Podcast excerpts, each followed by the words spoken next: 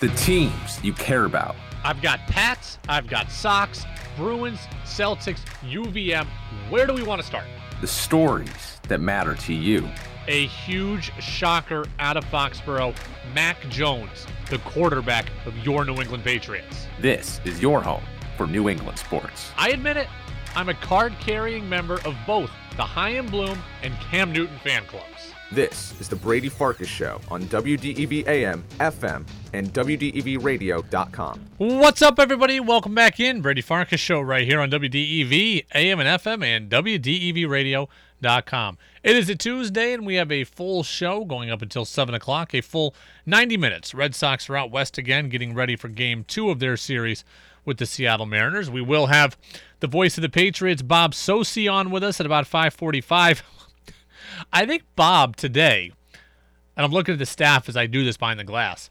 I think Bob today is going to be calling us in live from a golf course. He's somewhere on the back nine, I think. I think Bob's in a celebrity charity event today, so I think he's going to be calling us directly from the course. So Bob making time for us as he does every Tuesday at about 545. As always, you can get in on the Napa Morrisville, Napa Waterbury text line. That's 802-585-3026, your locally owned Napa stores in Waterbury and Morrisville. And I want to hear from you. Okay, it is now football season. This is our sweet spot when it comes to fan engagement, when it comes to listener engagement. We are in football season. We are in the start of your local UVM seasons when we think about hockey and basketball. We are, you know, deep, you know, into high school football now. High school sports is going on, and we got a playoff race going on. I want to hear from all of you. 802 585 3026. Remember, this is your show as much as it is mine. Okay? It's your show as much as it is ours. So come hang out with us and get in on the Napa Morrisville Napa Waterbury text line and Lego. Five, four, three, two, one. And here we go. The opening thoughts in the Brady Farkas Show are brought to you by Sticks and Stuff and by Swanton Lumber, Vermont's most complete locally owned home center, with locations in Enosburg, Derby, Middlesex, St. Albans, and at Swanton Lumber. They're online at sticksandstuff.com. Red Sox lose to the Mariners last night 5 4, and as it stands right now, by virtue of percentage points, the Red Sox are now out of the American League playoffs. The Blue Jays are in the top spot in the AL wild card. They are one up on the Yankees and one up on the Red Sox, but again, by percentage points, the Yankees are ahead of Boston and the Red Sox are currently out of the playoffs.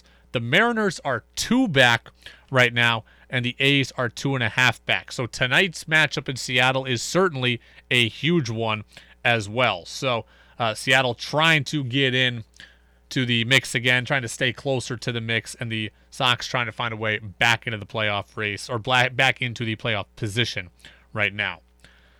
Last night was a very disappointing loss for the Red Sox. Defense was once again porous. The Kyle Schwarber error opened up the door for the Mariners' big seventh inning, where they ultimately won the game. The bullpen faltered again last night.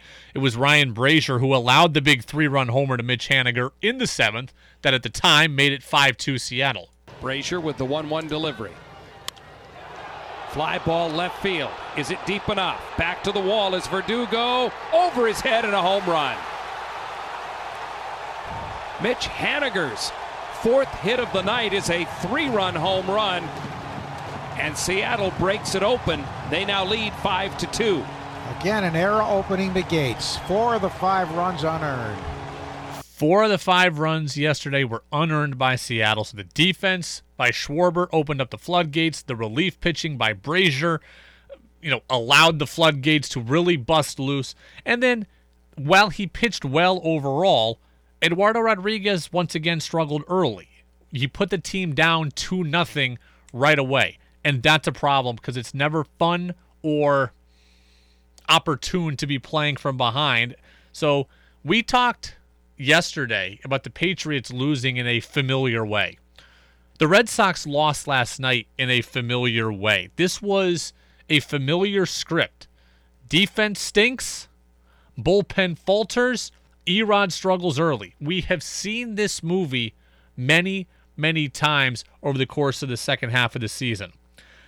And the game was also frustrating because I don't want to pat myself on the back for this, but the game played out last night almost exactly like I told you it would. There's a lot of things in life that I don't know. There's a lot of things in sports that I don't know. But if I know one thing, it's my Seattle Mariners. If I know one thing in sports, it's my Seattle Mariners. And last night played out nearly exactly like I told you it would. I said that Logan Gilbert would look dominant at times. He did. The rookie was electric at times. Nine strikeouts. He was putting fastballs 97, 98, and he was blowing it by guys. I told you that would happen. But I also told you that he would run a high pitch count, and he was doing just that, and the Red Sox couldn't capitalize, and that's frustrating. I told you that he would struggle to locate his secondary stuff, and as a result, he would fall behind in the count. And that's exactly what happened. A lot of 2 0 counts last night, a lot of 3 1 counts last night from Gilbert. And he pumped fastballs to get back into counts, and you couldn't punish him for that. I would have thought that veteran Red Sox hitters would make the youngster pay. Like, Jose Iglesias should not be all of your offense through seven innings. The veteran stars on this team, your Xander Bogaerts, JD Martinez, Rafael Devers, Kyle Schwarber, those guys, Hunter Renfroe, should have made Gilbert pay, and they couldn't. They should have made him pay for getting behind in the count. They should have made him pay for his inability to land his secondary stuff. Logan Gilbert last night threw 99 pitches. 66 of them were fastballs. There are some guys I watch around baseball and they like never throw a fastball. Lance McCullers for Houston throws 96 miles an hour. He refuses to throw fastballs. It's all changeups, it's all sliders, it's all curveballs. Usually in Major League Baseball, you don't get fastballs. Guys pitch backwards like crazy. And Logan Gilbert yesterday threw you two thirds fastballs. He threw you 66% fastballs, and you couldn't do a thing with it. And outside of a few good sliders to Alex Verdugo, like he didn't throw many good off speed pitches. A couple of high changeups early to Schwarber, the really good sliders to Verdugo in about the fifth inning. But other than that, his off speed stuff was garbage. It was all fastballs, and they were piped right down the middle, and you couldn't do anything with it. I, this was a textbook scenario, I thought, for the Red Sox going into last night's game. It's why I picked the Red Sox last night. Young kid looks good early, then develops a high pitch count, gets behind in the count, only has a fastball, and boom, the Red Sox tee off about inning four, and it just didn't go that way.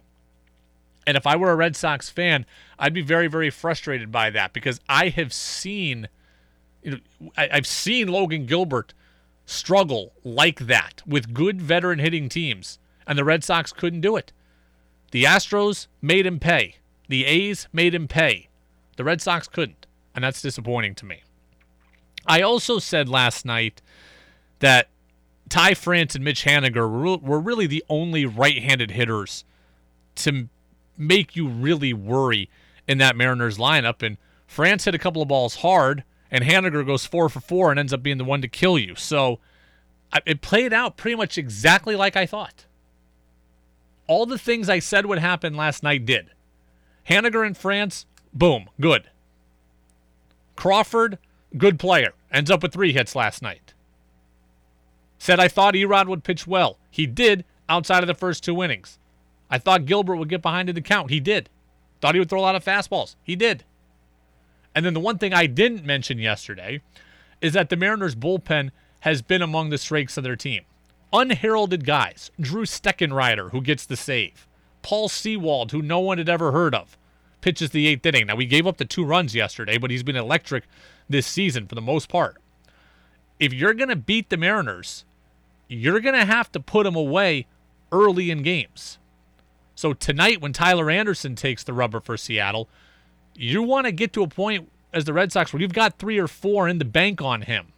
Because if it gets to the pen and the Mariners are up 4 2, 4 1, the odds that they're, you know, all going to stink, probably not likely. The bullpen is the best part of their team. So the Red Sox tonight need to score and score early against Anderson because that bullpen will be ready to go again today. Except for maybe Sewald, who threw a bunch of pitches in the eighth inning. So it's a disappointing loss last night. I don't think that the Mariners are better than you, even in this COVID state. And it's a team that you should come out and beat tonight. The, the Red Sox absolutely need to win this game. The Yankees are playing the Orioles. I presume they're going to win. If the Red Sox want to remain tied for the second wild card spot, they need to beat Seattle. If they lose to Seattle, the Mariners will only be one game back of them and will have a chance tomorrow to go for the sweep. This is a huge game, and Nathan Eovaldi, I think, is the guy to right the ship for Boston. This Mariners team strikes out a ton. Eovaldi throws so hard and is pitching so well. He absolutely can churn through this lineup rather easily. And the key for him is that he doesn't walk people. The Mariners kind of feast on your mistakes. They're not going to get 13 hits in this game. They're not going to generate eight runs on their own. If you walk the ballpark and allow them to hit a three-run double, that's where they that's where they get you. Like last night, four out of five runs unearned. They're not going to manufacture a lot of things on their own. This could be a game where Eovaldi strikes out nine and walks nobody, and the Red Sox cruise. And that should be what happens today. I think Anderson's a good pitcher for Seattle, but I think the Red Sox can they can get three four on him. I think Eovaldi dominates this lineup, and the Red Sox should win this game four to two, five two. But they better score early because that bullpen for Seattle is very, very good. It's the Brady Farkas show on WDEV, AM and FM, and WDEVradio.com. Uh, got a couple of texts coming in off topic here, which we will address here, maybe at the top of the six o'clock hour. So, on another note, in the AL wildcard picture, what the Blue Jays are doing is amazing. They've won nine out of 10, and they are just pummeling people. When George Springer got hurt again for the third time this year at the end of August, I thought they were done. I thought that they would be done and all the wind had been taken out of their sail. But they, for the last two and a half weeks, have just been killing people. And they have made up a staggering amount of ground in the last two and a half weeks. Our friend Sarah Langs from MLB.com on August 27th, the Blue Jays playoff odds were 4.5%. Now, 70%. 4.5% to 70% in the span of two and a half weeks. That's incredible. And Vlad Guerrero Jr. is just mashing baseballs. He's got 45 home runs. He very well may win the Triple Crown. He's got nine homers in his last 15 games. He's amazing. Everybody around baseball, even his own teammates, are impressed. Here's AL Cy Young, probably frontrunner Robbie Ray on Vlad Jr. Yeah, it's pretty amazing to watch. Honestly, the ball makes a, a different sound when it comes off his bat. I mean, you you when guys get it, guys get it. But when he gets it, it I mean, it's borderline out of the stadium, and it's just it's really really fun to watch. If the Red Sox have to play Toronto in a wild card one game playoff situation, the Blue Jays scare me to death. Okay? They scare me to death. All that power, all that energy, all that youth, all that fun. They could they could go on a special run from the wild card to the World Series. With the way they're playing right now, they could make that kind of run. If they can just get to the playoffs, they may go ahead and win the whole thing. But not only do they scare me this year from a Red Sox standpoint, they scare me moving forward, like for years to come. They're so young. They've really got nothing from Cavan Biggio, another one of their prize youngsters. If they can get him going and into the fold, like they could become the next Houston Astros. As far as I'm concerned, the Blue Jays could become the next Houston Astros. That young team that has all kinds of power. The lineup is long. They're frustrating at bats to play against, and they make you pay for every mistake. That team to me right now is the Astros. It very well could be the Blue Jays as early as next year. Because what they've done the last two and a half weeks, I think that's going to carry and that's going to translate. And remember, next year, they're going to be at home for the entirety of the season. Like, this was the year for the Blue Jays to be down. They had three home ballparks Dunedin, Buffalo, and then Toronto. They were living out of a suitcase for the first you know, two thirds of the season. This was the odd year. So, well, I think the Red Sox have overachieved, and I'm generally okay with however their season goes. Like, this was the year where you had the advantage over them. Next year, you don't. It's no longer just the Yankees or just the Rays. The Red Sox are going to be in a dogfight in a in a four-team dogfight next year too, and the year after. The Blue Jays are that good. They are that good, and two and a half weeks ago, like those playoff odds suggested, I thought they were left for dead. Now they not only might make the playoffs, they may win a wild card game, and they may be able to take a run deep into October. We'll see what happens, but uh, the Blue Jays, Vlad Guerrero Jr., if not for Ohtani, Vlad Jr. is the MVP. He may win the Triple Crown. He may hit 50 homers. Robbie Ray may win the Cy Young. Marcus Semien's going to hit 35 home runs. I mean, this team right now, the bullpen is a weakness. But beyond that, this team is stacked. This team is absolutely stacked, and the Red Sox have to contend with them maybe in a one game playoff this year, but for years to come because what they've got is going to be around for a while. It's the Brady Farkas Show on WDEV, AM and FM, and WDEVradio.com. All right, when we come back, we're joined live from the golf course, I believe. The voice of the New England Patriots, Bob Socci, is going to be with us. Are we minimizing Sunday's loss to the Dolphins? And if we are, why are we doing that? Bob Socci, live somewhere on the back nine, next on DEV. He's called the best of the Patriots past. They have completed the greatest comeback in Super Bowl history. But now, it's time for these Patriots to bring a bright future to Foxborough. To Meyers on the crossing route, turns along the sideline, inside the pylon. Touchdown, Patriots. Tua takes the snap. He's looking over the middle, moves up, moves up. He's hit. The ball floats toward the corner of the end zone, picked off by J.C. Jackson. Here comes the rookie Mac Jones. Welcome to Foxborough. It's the voice of the Patriots, Bob Socci, on The Brady Farkas Show on WDEV AM, FM, and WDEVradio.com. Welcome back in, Brady Farkas Show, right here on WDEV, AM and FM, and WDEVradio.com. Yes, the voice of the Patriots, Bob Socci, is with us now. And Bob, I believe, is on the golf course right now, a celebrity charity golf tournament. So, Bob joining us somewhere, I don't know, probably at this point about the 15th green. So, Bob, because I know you're playing, I appreciate you making some time for us today, as you do every single Tuesday. I will keep you. Uh, I will keep it briefer today. I know I am doing this, but are you getting the sense that most people are minimizing this Patriots loss on Sunday to the Dolphins?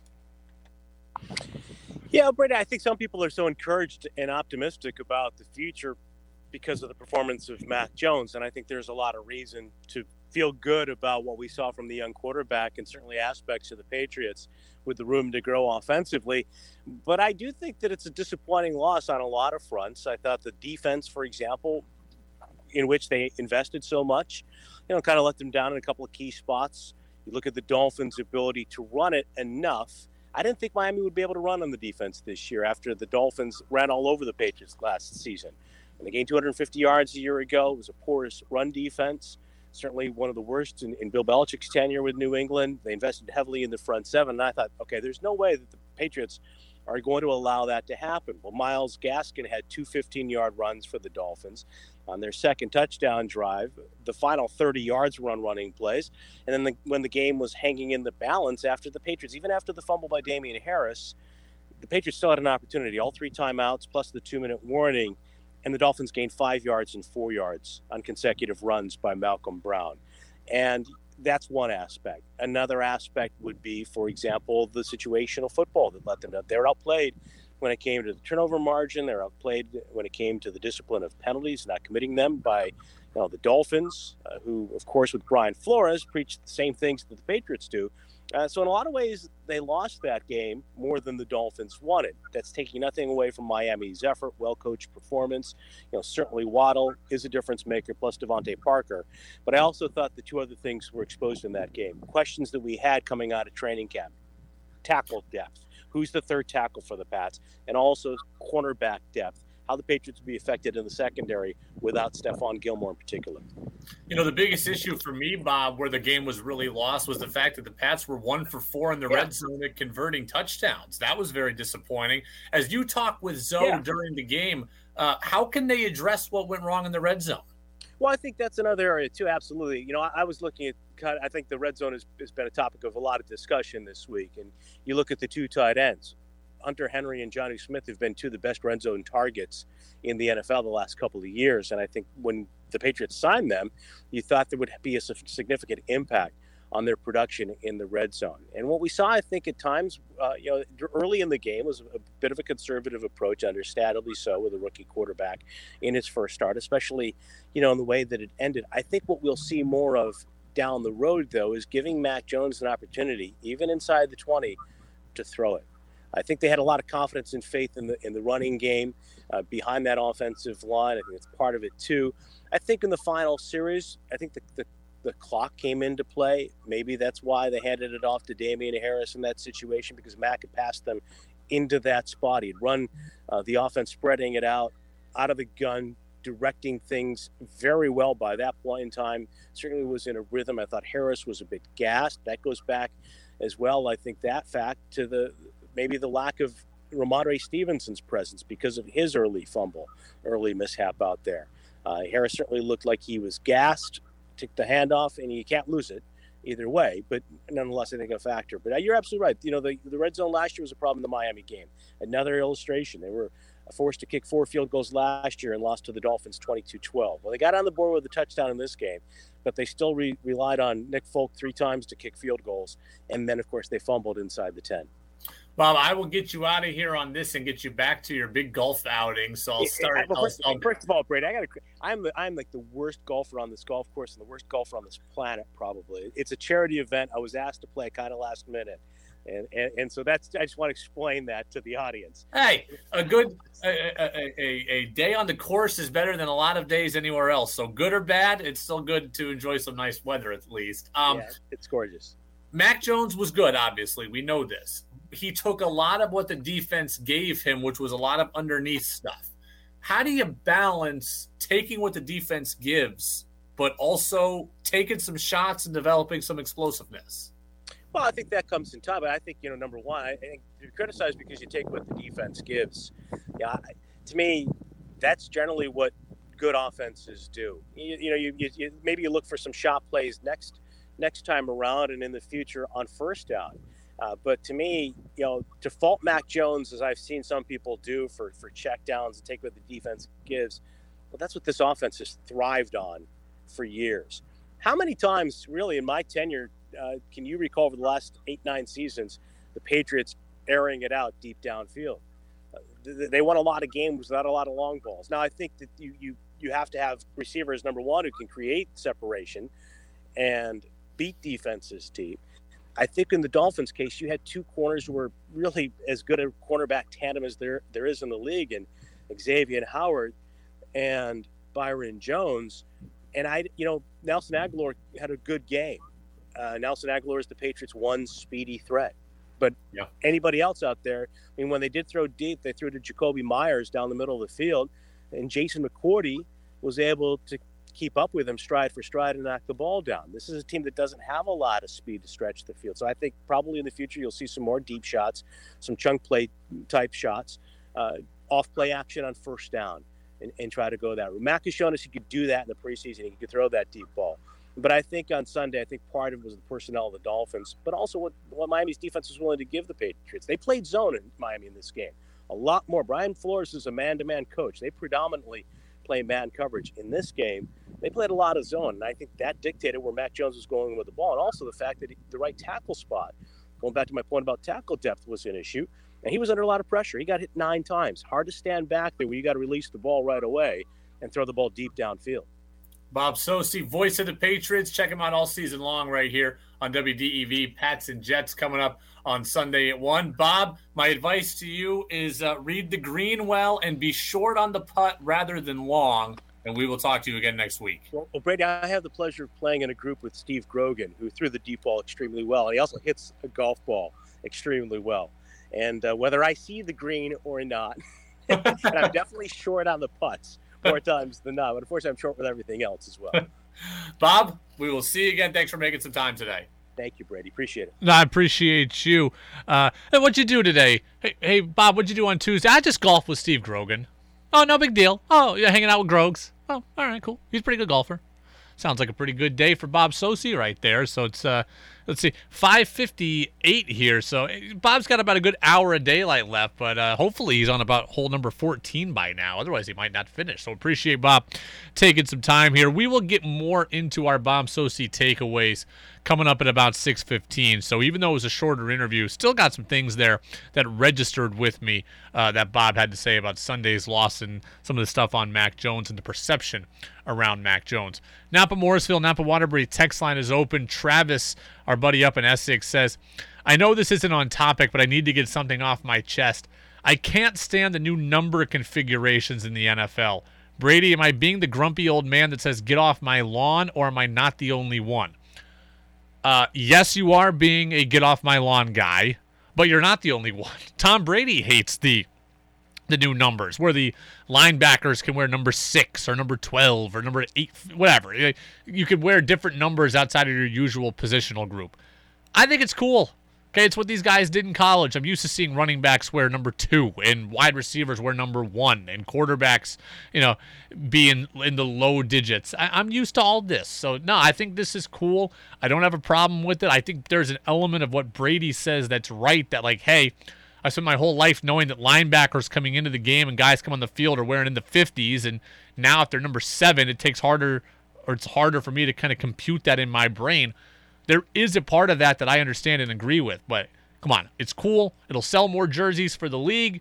Teams will like it, and uh, there's definitely a swag factor to it. So yes, you are being the grumpy old man, Travis. So. All right, we will step aside, get a national news update from CBS News. But earlier today, I had an opportunity to talk with UVM men's hockey coach Todd Woodcroft. I got a couple of things that I need to relay to you that really, really stood out to me, all for the positive. That's next in the Brady Farkas Show on WDEV. Now it's back to the Brady Farkas Show on WDEV AM, FM, and WDEVradio.com.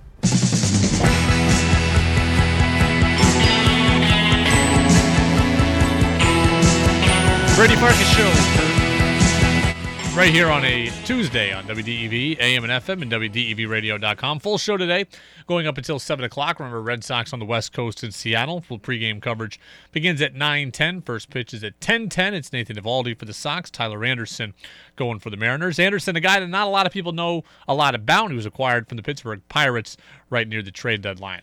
If you miss any of the interviews that we do on the show, like the one we just did with Bob Socci, you can always subscribe to our full show podcast on Apple Podcasts and on Spotify.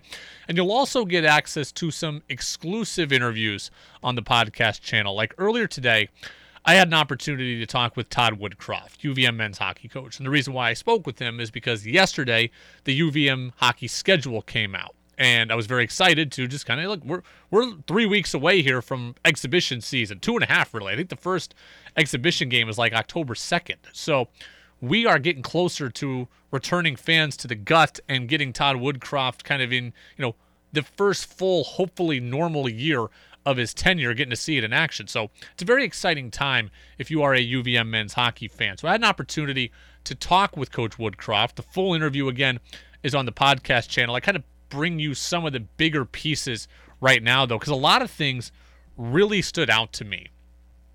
I asked Todd Woodcroft about the resources he has at his disposal, and I asked about the commitment from the administration to helping turn this program around. Here was Coach Woodcroft's answer. Well, I can tell you that anything I've asked for, I've never gotten a no. Now, I'm not asking for helicopter rides from you know, for us to go to a practice rink or crazy things. Like we're we're very responsible in our needs, but I think that the people that you surround the team with are so important. You know, you have the people, then you have the process, and the process is how we work and how we work together. At the end of the day, that's the product, which is the players. So I think that we were able to bring in so many of these uh, voices to come in, and whether it's supporting what I say or I support what they're saying, we all have the same goal. Let me play back for you the very, very beginning of that clip one more time. Well, I can tell you that anything I've asked for, I've never gotten a no. I think that is a huge deal. Prior to Todd Woodcroft being hired, I remember pretty actively questioning the budget of the athletic department. Would they spend enough money on a coach to be competitive inside Hockey East? And at least I, along with several others, feared that they wouldn't. We knew UVM's in Hockey East. They, they say they want to play with the big boys, but do they really want to play with the big boys? Do they want to pay as much as Boston College, as Boston University? Would they be willing to overpay in order to turn this program around and get a great head coach? Those questions are being answered now. Okay. They bring in Todd Woodcroft, a guy with a great resume. And I know it can be found online. I don't know what exactly Woodcroft makes himself. But I know the staff that he has assembled around him couldn't possibly have come cheap. And the administration has allowed him to bring in the people that he's brought in there's a strength coach that doesn't work with just hockey, but works with the athletic department. But Woodcroft found him. A former Edmonton Oilers strength coach is now working at UVM. Somebody comes from the NHL ranks to Catamount Country. That can't be cheap to do so. Mike Babcock, last year, former NHL head coach.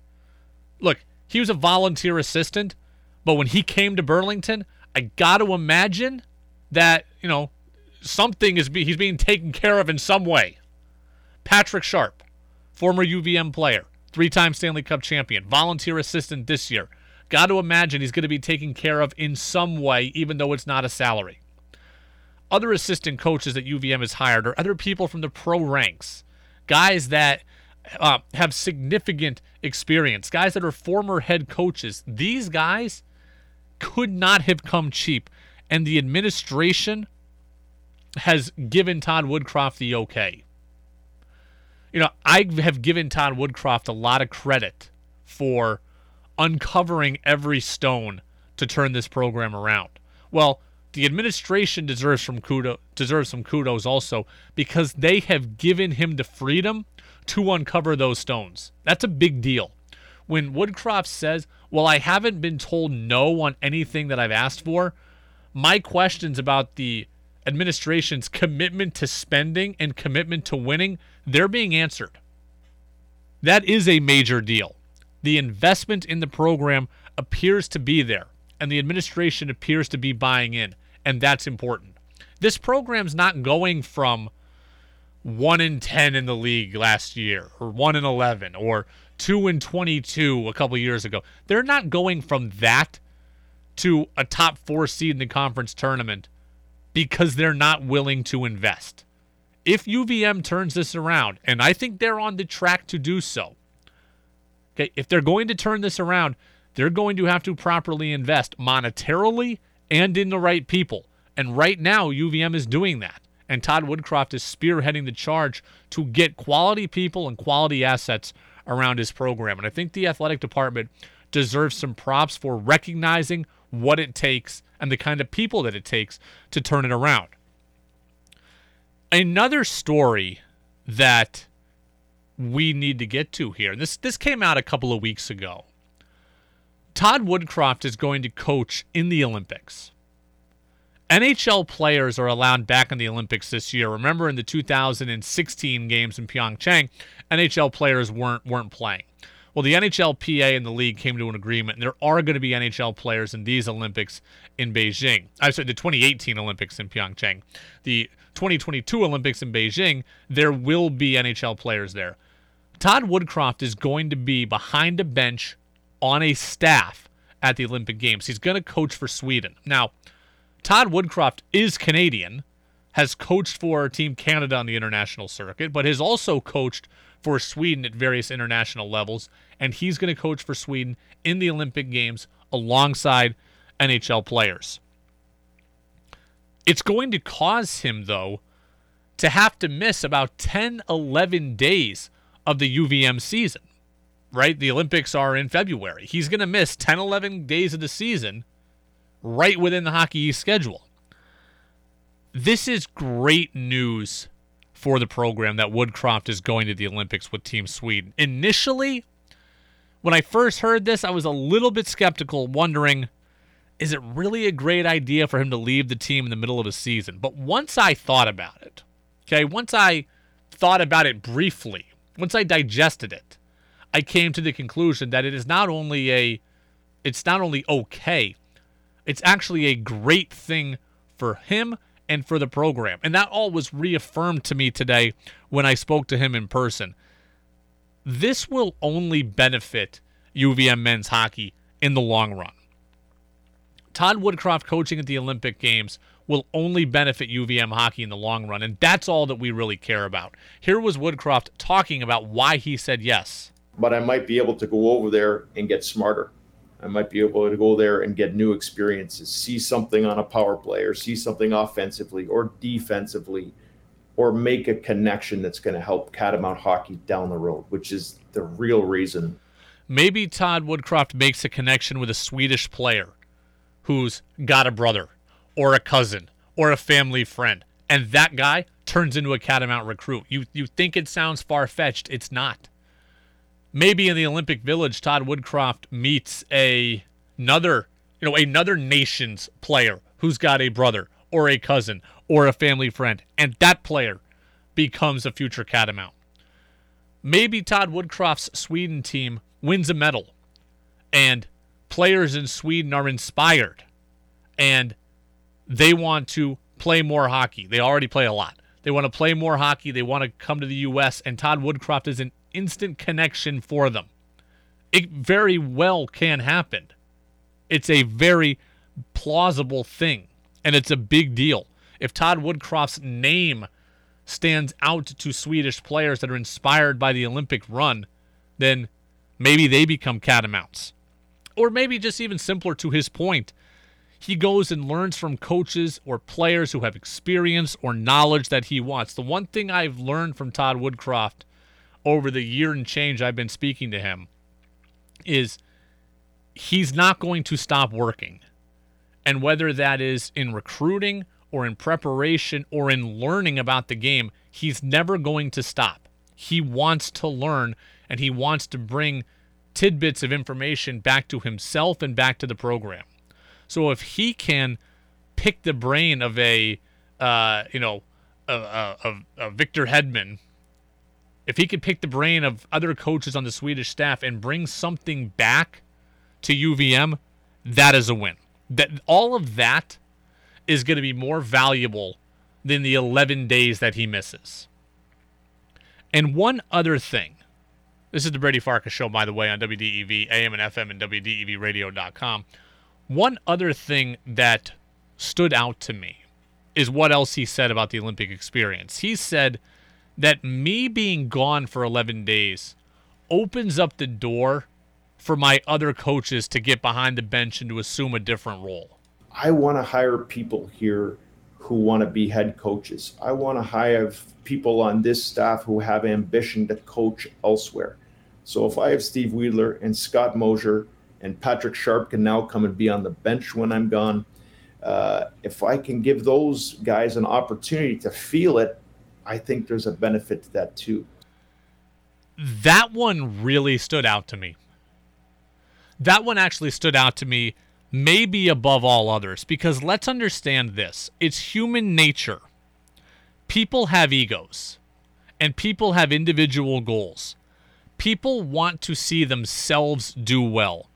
And once they are doing well, they want to keep doing well. It sounds basic and obvious, but it's true play this out with me. If Todd Woodcroft has a staff, and that staff helps Todd Woodcroft do a good job at UVM, Todd Woodcroft, it would be understandable if he wanted that staff to stay together. Well, Todd Woodcroft is telling you that doesn't matter to me. That's a pretty selfless attitude when he says, Look, I understand you guys are helping me, but it's not just about my career. It's not just about my job at UVM. I want to invest in you and in your career, and I want to get you to grow and reach your goals. That is a selfless attitude. Think about it in the confines of this radio show. This radio show, in my opinion, you may have a different one, but in my opinion, this radio show works. And it works because we have a team here. And part time Jack was a part of that in the summer, and intern Colin was a part of that in the summer. So we added to our team. But this show works, and we have a team and a system that works for us. It would be logical if I didn't want the producers to leave. I like them. They help me. They make this show better. They make my job easier. And they help this show grow. If they leave, well, then the show could suffer. Or I got to spend time teaching new people things. And that probably would be selfish on my part, but it would be understandable to you. Right? You may not like that I would say that, but it would be understandable to you. Hey, Brady had this good thing going. He doesn't want to see it torn apart. Coaches don't like to lose assistants because it makes their job tougher. They have to reteach things, and they don't want to do that. They want to focus on winning, and they want to focus on winning all the time. They like comfort, and they like when they have success, keeping that group that got them the success in place. Todd Woodcroft is selflessly telling you that doesn't matter. Yes, a, a constant revolving door of coaches might make my job more difficult. It might cause me to have to do some different things or spend more time on the phone or spend more time hiring or doing interviews, etc. But I don't care because it's not just about me and it's not just about my job and my record and my resume. It's about you and yours as well. And I think that's incredibly selfless. And I was incredibly impressed when he said that. I think back to a couple years ago with the Patriots. It was amazing to me when, do you remember this? Josh McDaniels, a couple years ago, left the Patriots for the Colts for like a day. And he was about to be introduced as the head coach of the Indianapolis Colts. And then he ultimately backed out. And when he came back to Foxborough, there was a story that came out on ESPN that said something to the effect of now that McDaniels is back, he's going to get more into Belichick's mind. Belichick's going to teach him more about um, salary cap handling and the behind the scenes stuff. my first thought was, why is McDaniels why does he not already know that? Why has he already not had access to that knowledge? And part of the thing that I came to the conclusion of Belichick doesn't want his whole staff gutted. So maybe he's not intentionally sabotaging McDaniels, but he also may not be going out of his way to prep him for a job where McDaniels then goes and beats Belichick. Again, sounds selfish. Could understand it. And Todd Woodcroft is telling you, does not matter to me. I want my guys to grow. I want my guys to move on. It's not just about me and what I have to do here. I so every time I talk to Woodcroft, I get more and more impressed. And the full interview is available on the Brady Farkas Show podcast on Apple Podcasts, Spotify, and at WDEVradio.com. Napa Morrisville, Napa Waterbury, text line to open 802 585 3026. Marcus in South Royalton says, or in Royalton rather, says, can't wait to get up to the gut. It's been a long time coming. Woodcroft was very excited to see the fans. He reiterated me multiple times for his players and for him he cannot wait to have his first Friday and Saturday night at UVM with the fans there because he didn't get any last year. And even though he coached UVM last season, it's not the full experience when you don't have the fans at the gut. So UVM is going to have, I believe, they're not going to play a, an away game until November 12th. They got an exhibition game at home in early October, Colgate at home, Quinnipiac at home, RPI at home, Boston College at home. They're not going to see the road until November 12th. So, a lot of chances to see UVM up close and personal right off the bat. So, don't wait because the back half of the schedule is loaded with road games. It's the Brady Farkas Show on WDEV, AM and FM, and WDEVradio.com. All right, I went overboard on the timing there with the Woodcroft sound. So we'll get to our Bob Socci takeaways later in the show. I do want to get, though, to who's saying what. Whoa, whoa, whoa. What did he say? Here's what we know about New England their running game production, their offensive line, their special teams, and their defense will all be top five. And they have the best coach in the game. They're going to win a bunch of games. They really said that? Every every damn thing is politics and race, and I'm losing my mind over it. It's time for Who's Saying What on The Brady Farkas Show on WDEV AM, FM, and WDEVradio.com. All right, this Who's Saying What comes from Mike Giardi of the NFL Network, covers the Patriots specifically and has covered the Pats for a long time. He was talking about Mac Jones and his mindset following the season opening loss to the Dolphins. Mac Jones said yesterday on WEEI that he's a perfectionist. He took the loss especially hard. Here's Giardi on Mac's attitude. I think they're going to have to talk to him and tell him, we love your attitude. We know you don't want to lose, but you don't have to take it so difficult and so hard there because we want to pump you up because I think there's so much for Josh McDaniels and Bill Belichick, Bucky, to be very happy with from their rookie quarterback. I think there's a fine line to walk here.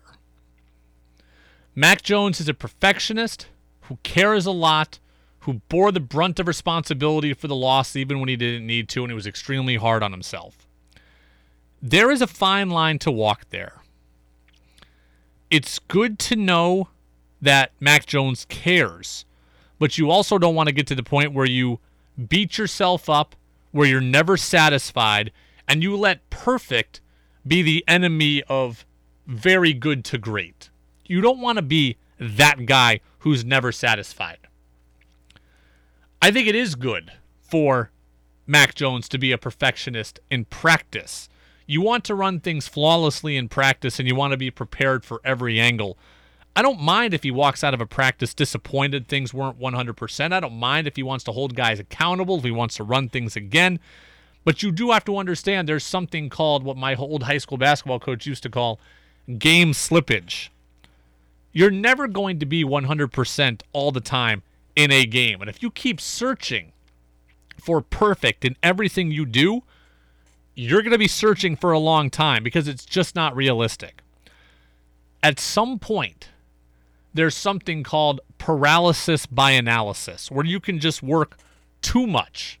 You can study too much and you just have to play. So, again, it's a fine line. I want Mac Jones to care. I want his teammates to know he's invested and to know that it matters to him. But Mac Jones will hopefully learn this. He cannot put himself in a position to be paralyzed by it. Working harder is not always the important thing. Working smarter is often the important thing. And at some point, you have to just walk away from it. And Mac Jones, I hope, will get there because if he's never satisfied, if he's always searching for something more, you're going to get torn down by this job and you're going to get worn down by this job. I also think this is an interesting angle to the whole thing. There have been a lot of people making the Tom Brady Mac Jones comparisons, not as much on this show, but a lot of people nationally have been talking about Mac Jones as it relates to Brady. I think this perfectionist nature, there is an element of being in the shadow of Brady there. Because Mac Jones undoubtedly hears the stories. He knows that Brady is a perfectionist. He knows Brady is demanding. He knows Brady is never satisfied. So Jones sees that in Foxborough, that's the recipe. That's the standard. I think Mac Jones is probably pretty close to that level of uh, detail oriented on his own. But when you know that in that very room, Tom Brady did it and he did it that way, I think that does weigh on you. And I don't think that Mac Jones feels the pressure of living up to Tom Brady standards on the field.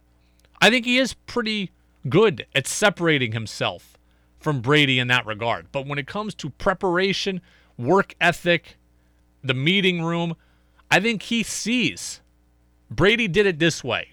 This is how Brady was. That worked here, and people expect that here. So I need to do that here. And I think that would weigh on you.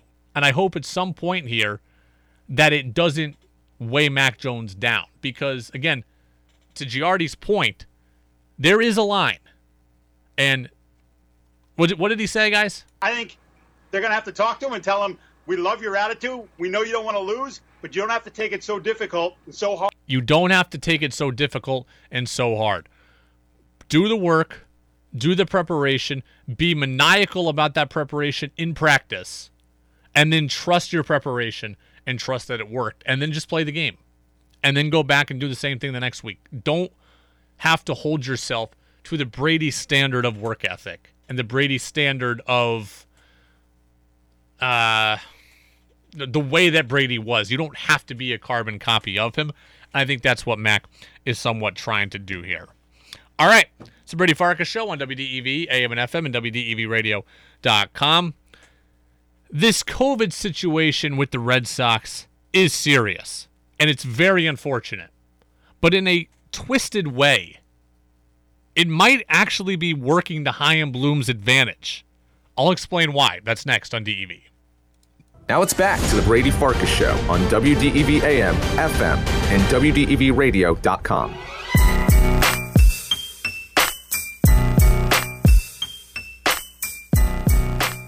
Welcome back in, Brady Farkas Show, right here on WDEV, AM and FM, and WDEVradio.com. Again, going up until 7 o'clock. John Wilson's Dinner Jazz takes over at that time. Red Sox baseball against the Mariners. 9 10 with the pregame show, 10 10 with the first pitch. It, it's sick and twisted to say this. And I and I admit that it is, but I think that this COVID situation buys Chaim Bloom some leash and some patience from Red Sox fans.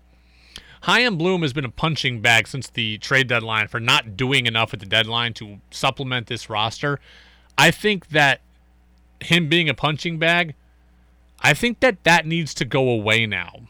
Because if the Red Sox season ends in failure, if they don't make the playoffs or if they lose in the first round or in the wild card game, whatever, I think the thing we're going to point to is the COVID outbreak.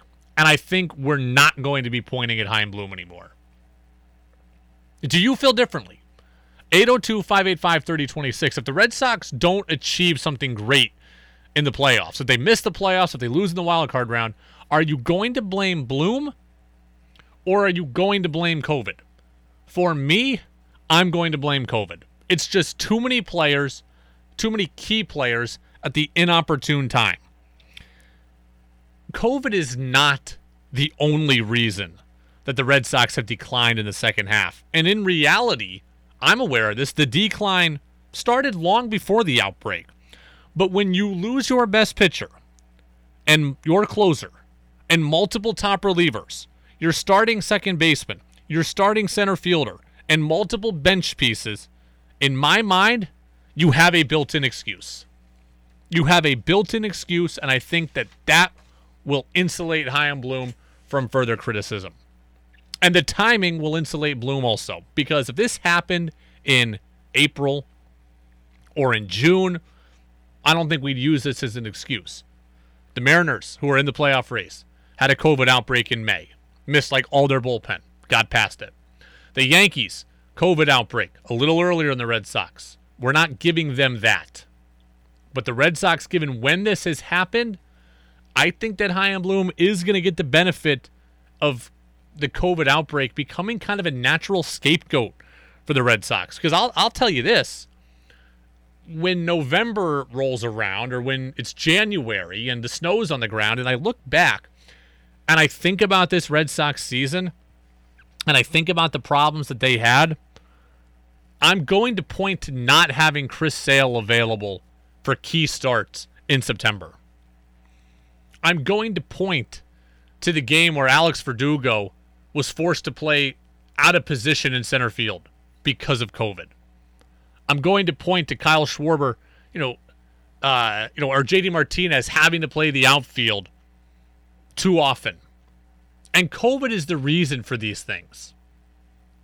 COVID is the reason for these things. Acquiring Anthony Rizzo would not have stopped this outbreak from happening.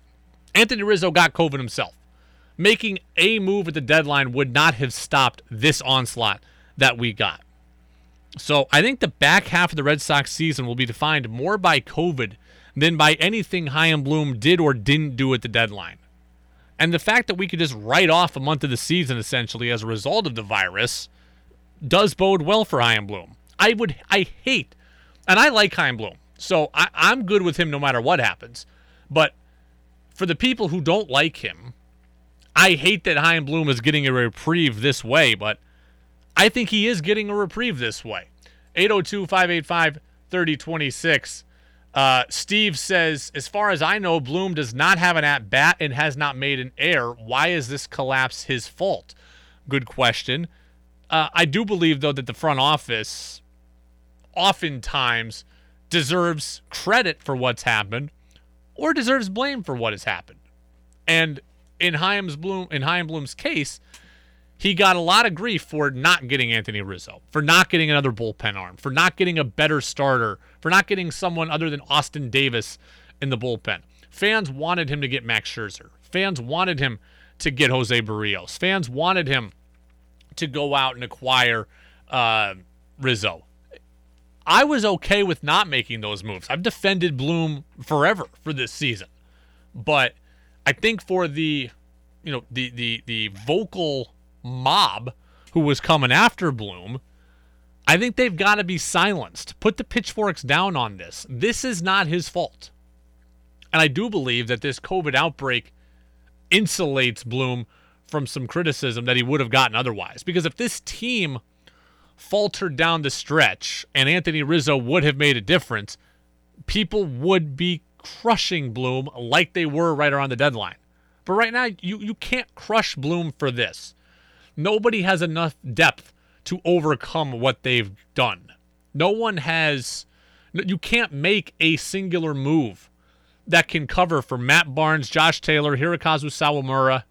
You can't, you, Josh, you, you can't do that. And then, you know, you throw in the fact that Darwinzon Hernandez got hurt. And now Sale and Pivetta. You, you can't make moves to cover for this. So, Kike, Arroyo, uh, who am I missing? Um, Bogaerts. Uh, you you can't cover for that. So Chaim Bloom, I do believe, is insulated, and we give front offices and teams we give them passes all the time based on certain circumstances. The 49ers last year finished last in the NFC West. One year after going to the Super Bowl. Why? Injuries. We know that. It's not because Kyle Shanahan can't coach. It's not because John Lynch is a bad executive. It was because of injuries. Because they lost Nick Bosa. And they lost Jimmy Garoppolo. And they lost all of their running backs. That's why they came in last in the NFC West. We gave them that built in excuse because they were missing too many key players for too long. George Kittle. I think the Red Sox are going to get that excuse also. The timing of COVID and the number of players impacted and the amount of time they've missed, I think will keep the the, the, the mob mentality away from Chaim Bloom. It's the Brady Farkas Show on WDEV, AM and FM, and WDEVradio.com. All right, I want to get to our Bob Socci takeaways. We had the voice of the Patriots, Bob Socci, on as we do every single Tuesday at about 5:45. So Bob was with us today from a celebrity charity golf tournament. So we appreciated him joining us uh, somewhere from about the 13th green on. So I asked Bob this question. I'm going to ask you 802 585 3026. I got Steve on the text line. I know Steve's a diehard Patriots fan. If you're like Steve, I want you to answer this question Are you minimizing the Patriots' loss on Sunday to the Dolphins? Are you minimizing it? I know that I am, and I know others are. Tom Curran, NBC Sports Boston, he was on the uh, Patriots Talk podcast, and he said he was too. When we look at the grand scheme, Phil, kicking rocks over a loss when the Patriots are notorious for fixing issues, even though it's a divisional loss, even though it's at home, even though it's to a former coach, it's just not worth wringing your hands over. Because to me, the headline 72 point war declared size is Mac Jones, the real deal. So I'm minimizing the loss. Tom Curran is minimizing the loss. I asked Bob if he gets the impression that others are as well. Yeah, Brady, I think some people are so encouraged and optimistic about the future because of the performance of Mac Jones. And I think there's a lot of reason to feel good about what we saw from the young quarterback and certainly aspects of the Patriots with the room to grow offensively. But I do think that it's a disappointing loss on a lot of fronts. I th- So Bob's not minimizing the loss. He says, "Yeah, there's it's good to be encouraged, but they should have won that game." I told you all along. When Mac Jones got inserted as the starting quarterback, my patience level grew much higher. And it's as simple as that for me. If Cam Newton was here, I'd be thinking playoff run. I'm still hopeful of a playoff run, but it's not end all be all to me. I told you once, I've told you a thousand times, early in the season especially, I want to see traits from Mac Jones. Cam Newton, I know his traits. I wanted Cam to come out and win. I wanted Cam to be 3 and 0 through 3 weeks. And that was, you know, 3 and 0, 2 and 1 was all I was going to accept. With Cam here, in my mind it was a different trajectory for this team. There was a different sense of urgency. With Mac Jones, I don't have that same sense of urgency. I want to see Mac Jones develop. I want to play the long game with Mac Jones. I said, Cam, I want Cam to be the starter. Why? Because I want them to play with urgency, and it's a win now league, and Cam is better to win now. When you took that away from the Patriots, when you took Cam Newton away, you told me you're playing the long game. So if you're playing the long game, then I'm going to play the long game too. They should have won that game. They had no business blowing that game. But when we play the long game, I'm thinking about from from from Sunday to 5 years from Sunday. My goal is to win the Super Bowl at some point in the 5 years Mac Jones is on his rookie deal. With Cam Newton here, it was get to the playoffs and win a game and then see what happens. Different quarterbacks lead me to different expectations. But if you're going to tell me, Bill Belichick told us last week, right? Mac Jones is our future. That's why we're going with him. Well, when you use the word future, then I I push my foot off the pedal. Okay, I push my foot off the pedal. Cam Newton here, one year deal, sense of urgency, prove it now, win it now. That's how I would have been. Same as I was last year when Cam was on a one year deal. But you talk you start using the word future, throwing that around, well, then I'm think I'm I'm looking at it through a long lens. This is just the the first lap of the marathon. And the one game doesn't matter as much to me. 802 585 3026.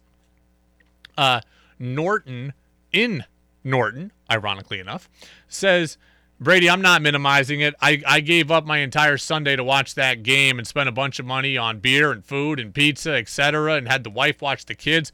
I don't look at it like the future. I want to see them win. If I'm going to invest my time, I want them to perform. I get it. But as a fan, understand that your commitment is great and it's great to support the team, but the team is now on a different timeline. Continue to give up your Sundays. Continue to see it as fun. See it as entertainment for right now and not life and death. Trust me, I've watched a lot of bad baseball games over the last several years knowing the Mariners had no chance to make anything of their season. I still watched. I still gave up many, many late nights and many nights out to watch a 40 and 72 team. That's just what we do as fans. Your organization has a plan. You might not like it, but their plan is develop Mac Jones for the future. The other thing that Bob said at the end there, he said, it was a disappointing loss on multiple fronts. And he pointed out to us in the interview Defensively, he thought they would stop the run better. But also, one thing he didn't say, which was disappointing, was the offensive line play. Our guy Phil Perry, NBC Sports Boston, was on TV last night, and he talked about the Pats' offensive line. Dolphins were credited with nine quarterback hits yesterday. It felt like more than that. He was on the ground way too often for a, a young guy who's not that big, as we've stated in the past. You just you got to figure that out. So that to me is the slant. It's a good performance from the quarterback. You have to do more to help him. It's not just the execution, the fumbles and the penalties and all that stuff. Obviously, that stuff needs to get cleaned up. You need to clean up the pocket. The line has to be better. Now, Trent Brown got hurt early the other day. Justin Herron got benched then. So there was some rotations happening inside the offensive line, but the line has to be better. Okay? The line has to be better. Mac Jones, as a rookie quarterback, cannot get hit nine times, cannot take multiple sacks, cannot get hit on third down in the future. We talk about game managing. We talk about putting pieces around Mac Jones that help. Run game, good defense, good special teams, and good offensive line play. Part of the reason Mac Jones maybe threw so many checkdowns the other day is one, the defense was giving it, but two, hard to let things materialize down the field when you got guys in your face constantly and you're facing a lot of pressure. Offensive line's got to be better. Keep Mac Jones healthy, keep Mac Jones upright. There is really no backup here. Brian Hoyer is on the roster. He's not my guy. He's not my cup of tea. As far as I'm concerned, if you go to the backup quarterback, your season is completely shot. Mac Jones needs to be kept upright so he can stay healthy. So you want to see the ball thrown down the field, Mac Jones needs to be able to have time to let things develop down the field. The offensive line we believe to be a strength of this roster, and I believe that it will be. It needs to be better than it was on Sunday. Steve says this on the Napa Morrisville Napa Waterbury text line. I'm not minimizing it. We're not supposed to lose to Miami. Too many penalties, too many fumbles. It wasn't Mac Jones's fault. The standards have been unfairly set ridiculously high over 20 years. You know, I, I think that's absolutely part of it. And I think I can get off um, I think I can get off minimizing it because I'm new to the Patriots culture, right? Like five years. That's how long I've been here. When I was growing up, I, and I was a Seahawks fan, right? And the Seahawks were bad. Now, the Seahawks, for the last half of my life, have been very good. They've been relevant. I now have high standards for them as well. But for the first 15 years of my life, I would have just taken them making the playoffs. Like going nine and seven was a good season to me. Not getting killed was good to me. So I had low expectations. For the Mariners, same thing. If they make the second wild card game and then go get beat 9 1 in the playoffs, I'll, I'll be pretty darn good with that. They haven't been to the playoffs in 20 years. So I come from a place of generally lower expectations. I come from a place with rebuilds and with acquiring draft picks. And I come from a mindset of, hey, play the long game, see it through. Most of you people don't. Most people uh, don't. Steve says we should have won that game. How many penalties inside the red zone? I'd be interested to know. Well, there were eight penalties for 84 yards in total. I don't know how many of them specifically came to the red zone, but uh, Patriots are good. But with Mac Jones here, I play much more the long game. I want to see, I want to see growth, and I expect Mac Jones and the team to be better next week than they were last week. I think next week against the Jets, they should win. The Jets are clearly inferior to them. That's a game the Patriots should win. And there should be better things happening and cleaned up things happening from last week to this week. This is a good time to note, by the way, tomorrow we have no show. There's no afternoon news service, and there's no Brady Farkas show tomorrow. Red Sox baseball, afternoon baseball against the Mariners closes out the series. The coverage begins at 3:10. The first pitch is at 4:10. So we do not have a show tomorrow. But Thursday, we're going to have former NFL tight end Anthony Becht on the show. He played for the Jets for a number of years. He's part of the Jets radio broadcast right now. So Anthony Becht will be with us on Thursday as we kind of go behind enemy lines and start our prep for the Jets. So again, nothing tomorrow. All right, unnamed texter. Is a future NFL plan to build a team? Hmm. Let's see. This I'm not quite getting this text here. Is a future NFL plan a team that builds through the draft rather than get a free agent? I think, but too tough for me to answer right now. Maybe send it in again. I just gotta. Maybe I'll take the commercial break and try to fully decipher it.